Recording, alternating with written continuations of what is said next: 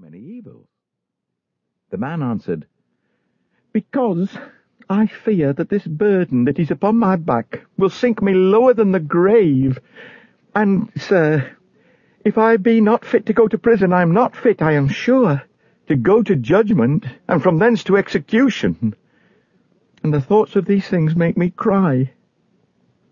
Then said Evangelist, If this be thy condition, why standest thou still? He answered, Because I know not whither to go. Then he gave him a parchment roll, and there was written within, Fly from the wrath to come. The man therefore read it, and, looking upon Evangelist very carefully, said, Whither must I fly? Then said Evangelist, pointing with his finger over a very wide field, Do you see yonder wicket gate? The man said, uh, no. Then said the other, Do you see yonder shining light? He said, Oh, I, I think I do. Well, keep that light in your eye, and go up directly thereto. So shalt thou see the gate at which when thou knockest it shall be told thee what thou shalt do. So I saw in my dream that the man began to run.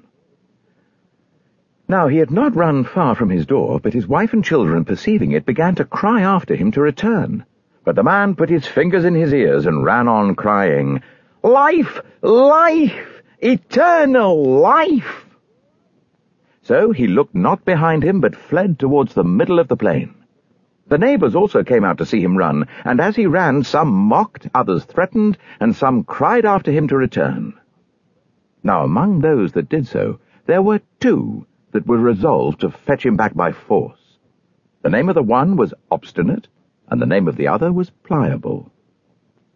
Now, by this time, the man was got a good distance from them, but, however, they were resolved to pursue him, which they did, and in a little time they overtook him. Then said the man, Neighbours, wherefore are you come? They said, To persuade you to go back with us. But he said, well, that can by no means be. You dwell, said he, in the city of destruction, the place also where I was born. I, I see it to be so, and, and dying there, sooner or later you'll sink lower than the grave into a place that burns with fire and brimstone. Be content, good neighbours, and go along with me. What? said Obstinate, and leave our friends and our comforts behind us?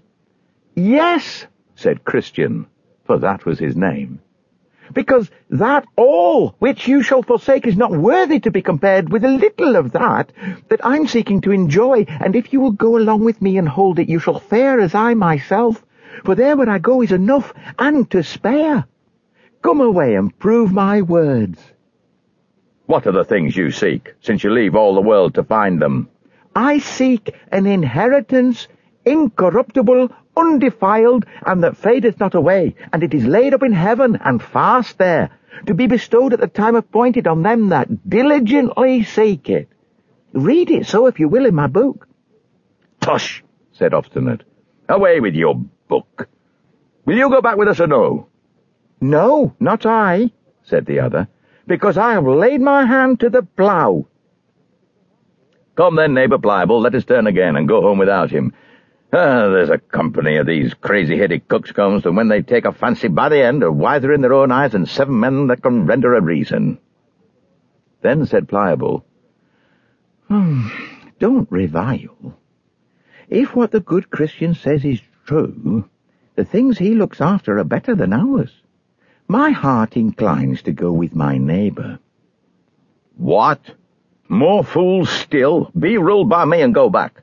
Who knows whither such a brain-sick fellow will lead you? Go back, go back, and be wise.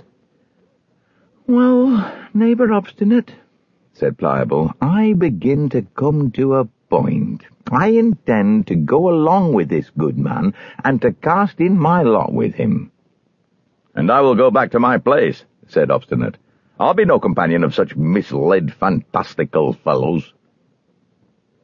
Now I saw in my dream when Obstinate was gone back, Christian and Pliable went talking over the plain, and thus they began their discourse.